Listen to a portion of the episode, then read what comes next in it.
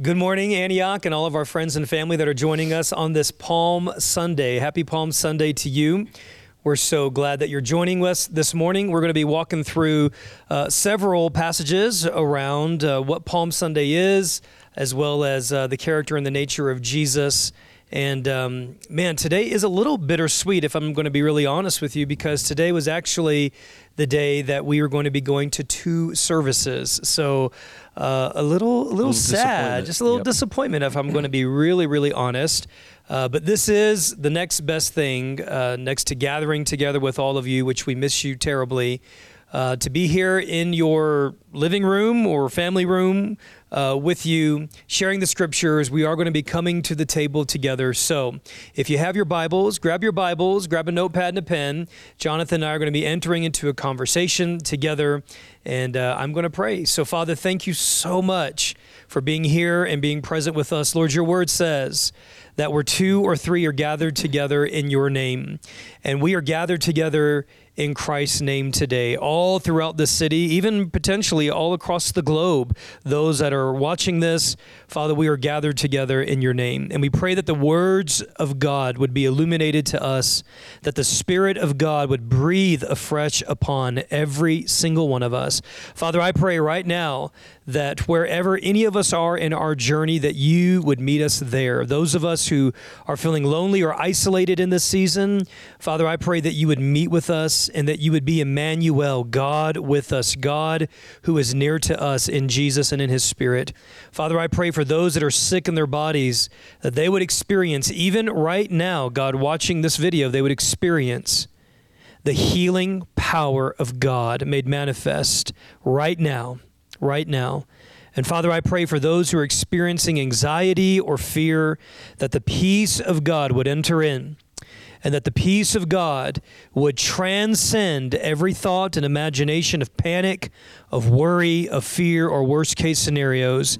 And Father God, that your reality would be our reality, that your word would become our truth, and we would fixate our hearts on these things today. In Jesus' name. Amen. Amen. Amen. Well, here we are on Palm Sunday. Jonathan, would you, could you talk with us a little bit about why Palm Sunday is a special Sunday in the Christian calendar and uh, what's unique about Palm Sunday? Yes. So Palm Sunday is historically the week before Easter, before Resurrection Sunday. And it ends the season of Lent and transitions into what is uh, the most important and climactic week of Jesus' life, his life and ministry, which of course we know uh, will move through um, the crucifixion and then ultimately the resurrection. And so, this uh, in the Bible, this week is when we look at Jesus' entry into Jerusalem where all of these events will take place. And it's called Palm Sunday because they, he was welcomed into the city with palm branches and with cloaks being uh, laid out on the ground before him as a sign of honor for him to enter into the city. That's so good. Now, you know, in my church tradition growing up, which is predominantly in the Pentecostal charismatic waters of, of the larger ocean of Christianity, uh, Palm Sunday wasn't wasn't a thing. It wasn't mm-hmm. something that uh, we really recognized. It wasn't. Uh, I, I, have no recollection of kids coming down the aisle with palm branches. Um, so, what, what was your experience like growing up? My experience was lots of palm branches. Growing up in Florida, this was key this we had to do something with them. So let's make something useful. So yeah we did we celebrated the day of palm sunday uh, I don't remember celebrating many of the theological themes that are hidden in Palm Sunday and in the liturgy of Palm Sunday. So that has been new to me to come uh, into the understanding of the rival of powers and kingship mm. and those mm. kinds of things. Mm-hmm. But we did celebrate Palm Sunday with palm branches. Well, yeah. yeah. You know, um, we have made a, a little bit of a a switch or a change in direction in our church, probably dating back about four years ago. Mm. And part of that change is not so much things that we've taken away, but more so things that we've added to mm-hmm. who we mm-hmm. are. So, one thing is very, very clear. Uh, as we move towards more of a convergent model, is that we are a charismatic people. We mm-hmm. believe in the very now reality, the dynamic presence and movement of the Holy Spirit and we will always be a charismatic people. Love the gifts, love love the power, dimension, and dynamic of who Holy Spirit is in our lives. Uh, number two, we are an evangelical people. We believe uh, in the inspired scriptures. We believe uh, in, in the salvific work of the cross. And we believe in proclaiming and pronouncing Yes. that gospel. We've always been that. Uh, but something that we've added over the past several years now, four years exactly, is this liturgical, sacramental dimension of, of being the people of God that connects us to uh, 2,000 years of church history, church faith, and that also helps us realize that. Um, there is this kind of mysterious sacramental dimension to uh, who we are as a people of God, right? Mm-hmm. And Totally. yeah, and so um, and it is that liturgical sacramental dynamic that puts a little bit more emphasis on the events beginning in Palm Sunday, leading all the way up to Resurrection Sunday. You know, for us, it was very it was all about resurrection. Right. I mean, it was, you know, we in some ways we kind of just blew by Good Friday. We didn't really have Good Friday services in the churches that I went to. Definitely didn't have Palm Sunday uh, recognitions. It was all about uh, resurrection. But one of the things that I have found, as particularly entering into Lent and then Palm Sunday, moving into Good Friday, is that it's made resurrection way more meaningful Right. to me. Have you found that? I have found that. I think that the way I had intuited Good Friday, Holy Saturday, and all of what surrounds the crucifixion is that basically it's just a means to an end to where Christ can be resurrected. And of course, we celebrate that Christ is risen and is resurrected now, but there was so much significance and much that happened and was revealed throughout the crucifixion and really this entire week Yeah, and a lot of the yeah the all of the events sure. leading up to this to the crucifixion and to resurrection sunday so it has been increasingly meaningful really every year i mean seeing new things which is also really fascinating too because now we come to the table weekly Mm-hmm. and so there is this touch point with the church universal when we come to the table.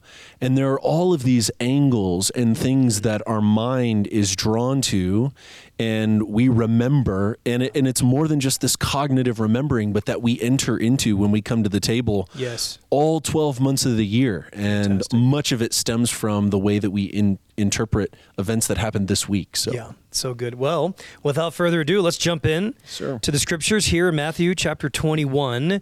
This is Matthew's account of the triumphal entry of Jesus, beginning at verse 1. As they approached Jerusalem and came to Bethphage on the Mount of Olives, Jesus sent two disciples, saying to them, Go to the village ahead of you, and at once you will find a donkey tied there with her colt by her. Untie them and bring them to me. If anyone says anything to you, say that the Lord needs them, and he will send them right away. Verse 4 This took place to fulfill what was spoken through the prophet. Say to daughter Zion, See, your king comes to you, gentle, and riding on a donkey, and on a colt, the foal of a donkey. The disciples went and did as Jesus had instructed them. They brought the donkey and the colt and placed their cloaks on them for Jesus to sit on.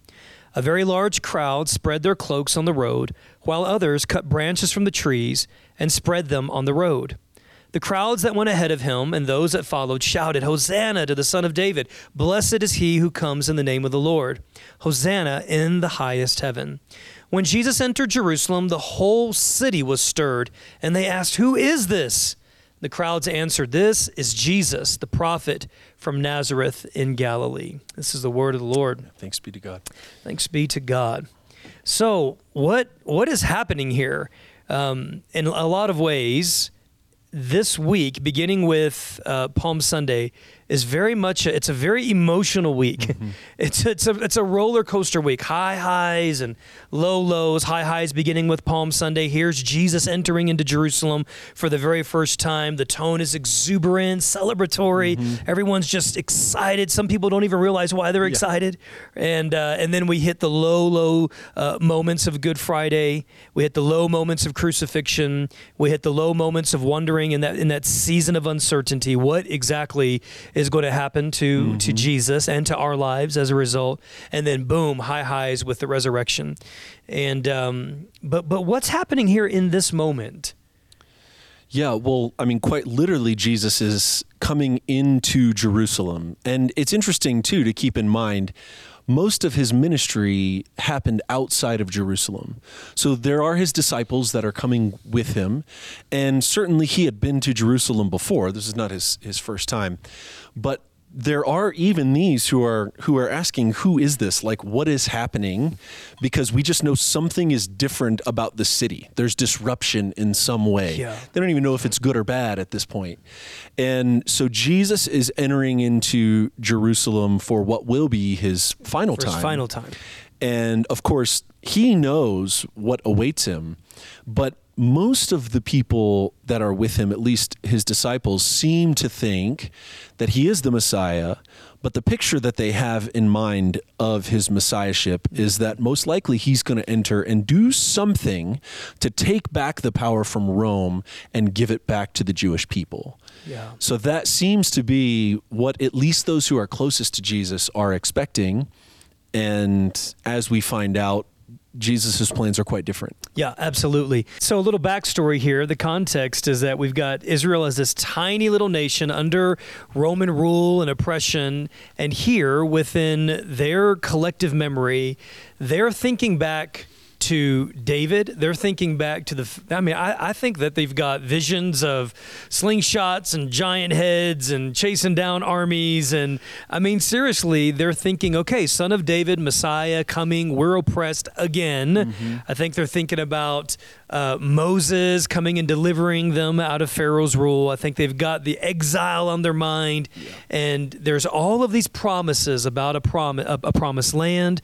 There's all these promises about a long-awaited as- Messiah, and these are framing their expectation for who Jesus is supposed to be. You are supposed to be not who you are, but who we need you to be. Exactly. Right? Who we think that we need you to be. Exactly. Right? You're supposed to be uh, the vision of the Christ that we have, not necessarily who you are. Yeah, and it's almost like how could they really have thought otherwise? Yeah. Because these are the stories that have been passed down for generations to them. Yeah. And Matthew in his gospel seems to constantly be drawing on this continuity with all of the promises, with all the lineage.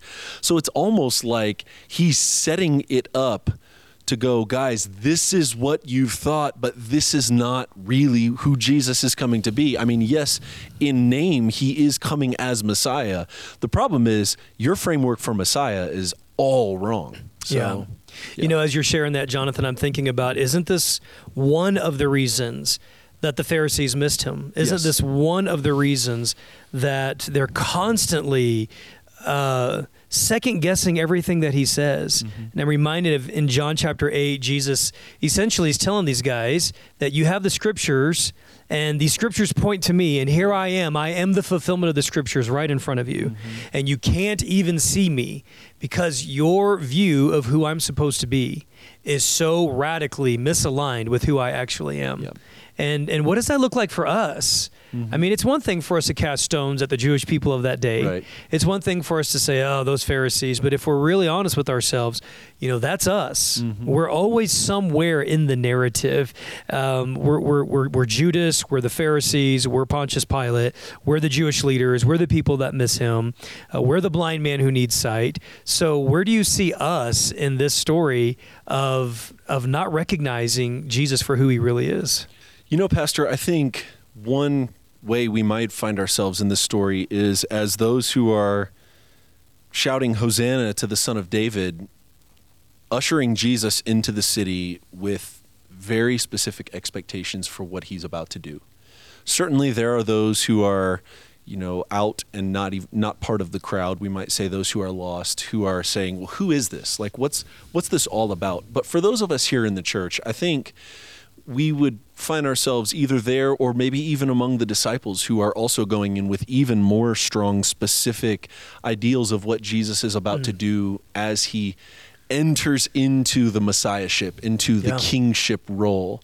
And so we might we might start by even just examining our own thoughts and expectations for when we think about Jesus, when we read about Yeah. Jesus, who is it that we picture? And is Yes. it really in alignment with the Jesus of the gospel story? Yeah, you know, uh, way back in the day, um, in our in my old uh, missions days, uh, leading teams, we used to do this this funny little skit, and uh, I won't I won't do it for you right now. Praise God. Um, of course, I might just uh, on my own YouTube channel do a little special skit for everybody here. Uh, but the theme of the skit was essentially you had someone playing the Jesus character, and all these different people would come up to him, and whatever role they were playing, whether it was they were an athlete or they were somebody who was vain or whatever, they would come to Jesus and they would kind of form him uh, in their image. And the whole point of that little sketch that we would do you know, in the streets of Germany or wherever Russia that we would be in, is uh, we would we would finish that sketch and we would say people are always trying to make God into their own mm-hmm. image.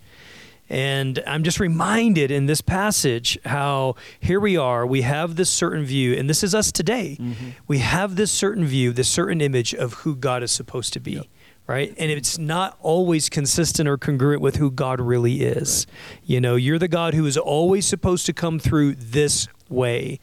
Uh, when you say that you're a healer, it's always supposed to look like this, as I interpret it, as I define it, as I expect it. And this is clearly not how God always acts in the world. And since we're talking about power, um, let's just kind of hone in here and focus particularly on how how God deals with power in the world. And you want you want to speak to that? Sure. I mean, I think right off the bat, we just know that we're speaking about the same thing, but we're speaking about two different things. Two different things. That the power of God is foolishness to us, and the wisdom of man, the things that lead to the assumption of power, yeah. are foolishness to God. And I think it's because the mot- the motivations are so different. That generally speaking, mm. humans want power for prestige, for self preservation, for self, you fill in the blank. Right, yeah. Self sure. anything. Yeah. And God is willing to give of himself for our benefit, even when we're killing him for it. Mm, wow. And so the way that God's power is expressed is always for the benefit of his creatures, his creation, for humanity. God is never acting in ways that are self-serving at mm-hmm. our cost, at our expense. Mm-hmm. That's that's not within God to be that way, to act that way. But when we hear power, I mean, we might at moments we might sometimes use power in those kinds of ways. But by and large, the power that we see in the world is a self serving kind of power. Yeah. And Jesus speaks to this actually in Matthew chapter 20. So just yes. verses prior to Matthew chapter 21, where he's entering into uh, Jerusalem. Uh, Matthew strategically locates this story here where yep. the mom of one of the disciples, two of the disciples, comes and she says, Jesus, can you put my sons at your right and your left, which are positions of power, their prestige, their privilege. And Jesus enter, he utilizes this opportunity to again address the way that it's in all of us, the way that we view prestige, position, and power. And he he, he ends this little passage here uh, with one of my favorite verses in the scriptures in verse 28 where he says the son of man mm-hmm. has not come to be served and if there right. was anyone anyone who has ever walked on this planet who is worthy of being served yeah. it was jesus right. and yet he says i've come to show you a different way I've come to show you that it's uh, it's not the way of the kingdom to utilize power to lord it over, right. to rule over, to coerce, to dominate, to manipulate.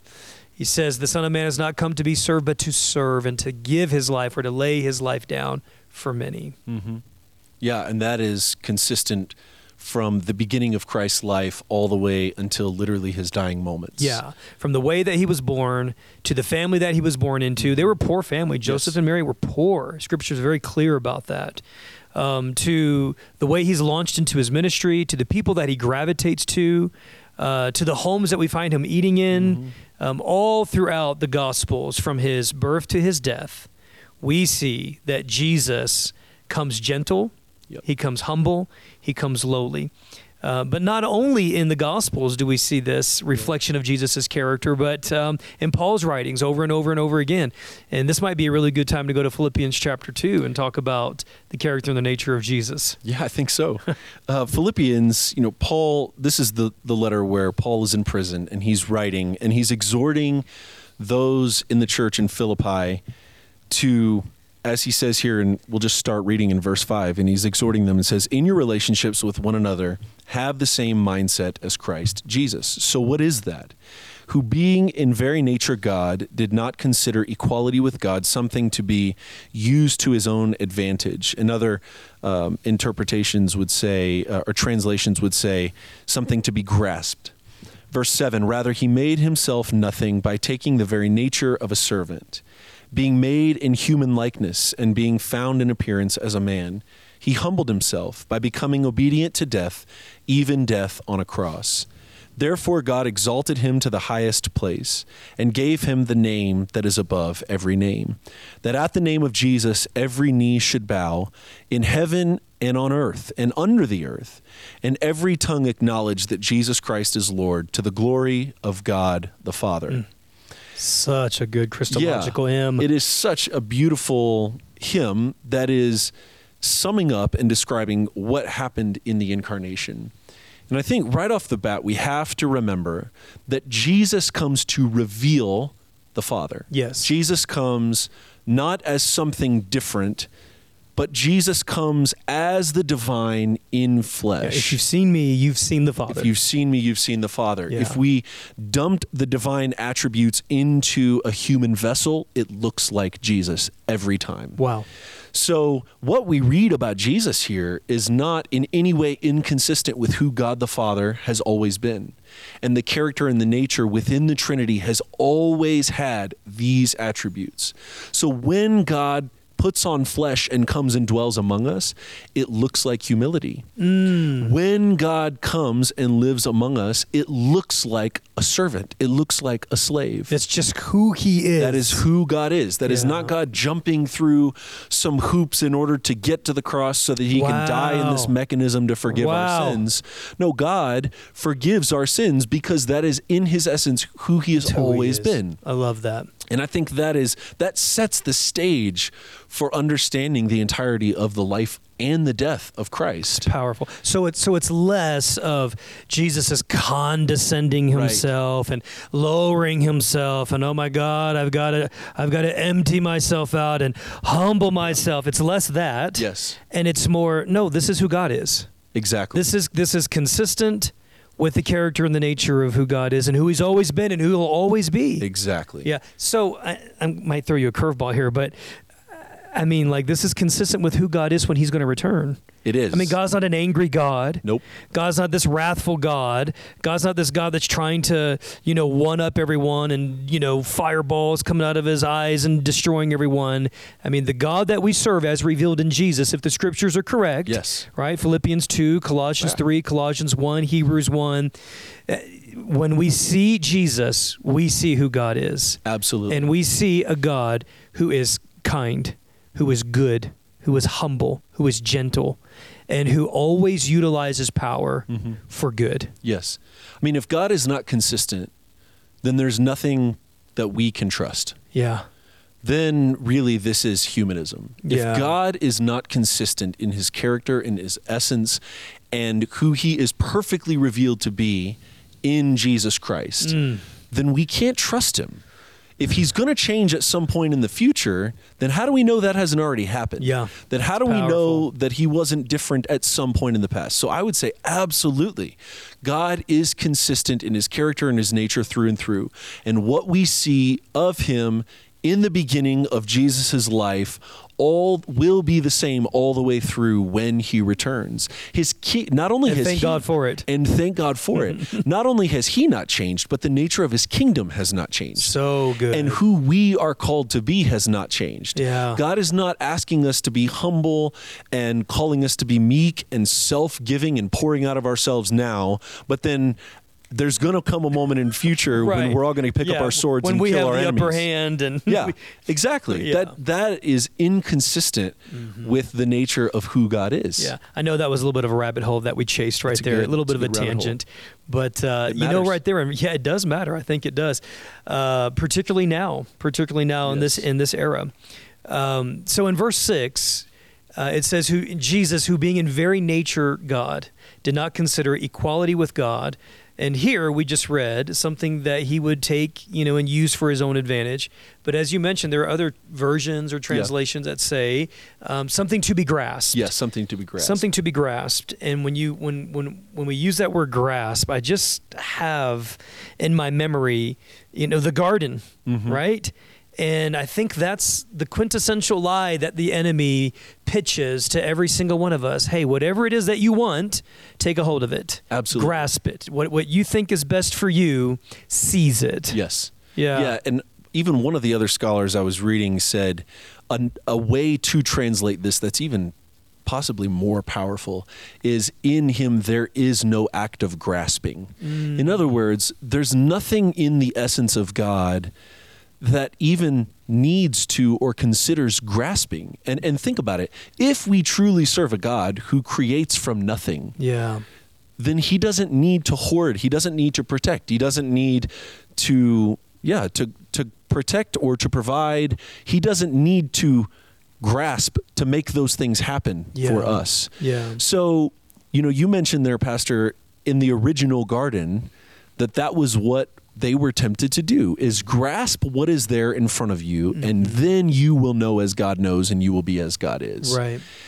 And then, funny enough, the garden story that we'll come to later in this week, we also see grasping again. We see the fruit of Judas grasping at money. Right. We see Peter grasping at control, Control. at not wanting the Messiah to go down this way. Yeah. And what do we see from Jesus? We don't see grasping. We we don't see defending. Well, actually, we do see him defending his disciples. He and Sure, he actually says, protecting "Let them." go free." Sure. But with regards to his own self, we see Jesus giving of himself in a way that we think is crazy because he could have done so much more. Yeah. But when we understand the character and the essence of who Jesus is, it's not in him to be that other way. That's right. Yeah. You know, one of the things that Christy and I teach our kids is that sons and daughters never take, they always receive. And particularly as they're getting older, and even when they were much younger, uh, it's just, I think, in human nature. If you see something, you want it, you go get it, you take it. And we've been training them now for many years. It's not always completely, it's not always completely working, mm-hmm. but we're trying to get into their very being this understanding that the nature of the kingdom is a nature where we trust God. Mm-hmm. Give us this day our daily Right. bread, right? And and we trust him to give us everything that he knows that we need. Mm-hmm. Not the things that we want or the things that we think that we need. And even if those things might be good. Right. So we're teaching our kids, sons and daughters receive. It's it's a matter of submission. It's a posture, mm-hmm. Right? They don't we don't just grasp. We don't just take. I'm reminded in the uh, in Matthew chapter four where Jesus was in the wilderness, Yep. and the enemy comes much like he came to Adam and Eve in the garden, and he says to him, "Hey, listen, if you're hungry, turn these stones into bread. Prove yourself. Demonstrate." Yep. And again, it's the same thing, a little bit of a different nuance, Yep. but it's the same thing. Very similar. right? Use your power in the way that you think. Yep. That power should be utilized right now to provide for yourself. Use your power to preserve yourself, to advance yourself. And Jesus comes and reveals such a different way when he comes to bring the kingdom. Yeah, it's almost like in the temptations, Satan is trying to coerce Jesus to use his power in his system. Yes. Jesus, use your divine power, but use it in my system. In my system. And that's honestly what we want of God. That's what mm-hmm. they wanted. Because when we're and it's when we're trained early on as Christians, these these theological statements of God is all powerful, God is all knowing, we almost can't help but at that term the, for what you used earlier to see God in our own image is anthropomorphism. it's Right, to project what we see onto God. And it's almost like when we use these words, but we don't clearly define them right from the beginning, we almost can't not. We think Hmm. Sure. God is just a more powerful version of Caesar. Of Caesar. Yeah. and God's power is not like Caesar's at all. Yeah. God's power is the power to come and to transform through love, through service, So through even he would be called a slave, and we cannot fathom that. But Jesus, his story gives us that picture all the way through. So good. So, bringing this all to a close, we've got three amazing passages mm-hmm. here on Palm Sunday. Matthew chapter 21, Jesus the Messiah, long awaited King, comes and he comes in a different way, gentle, humble, riding on uh, on, on a colt. Um, number two, we have Jesus uh, teaching his disciples about the nature of power and that Jesus has come to serve and not be served.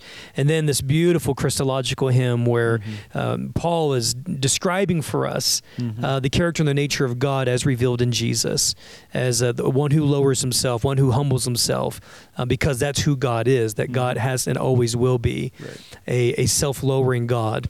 Um, okay, what do we do with this? Here we are, we're in Holy Week, right? Yeah. Uh, we're in a week that historically is slower, much more reflective. We got time to meditate on these things.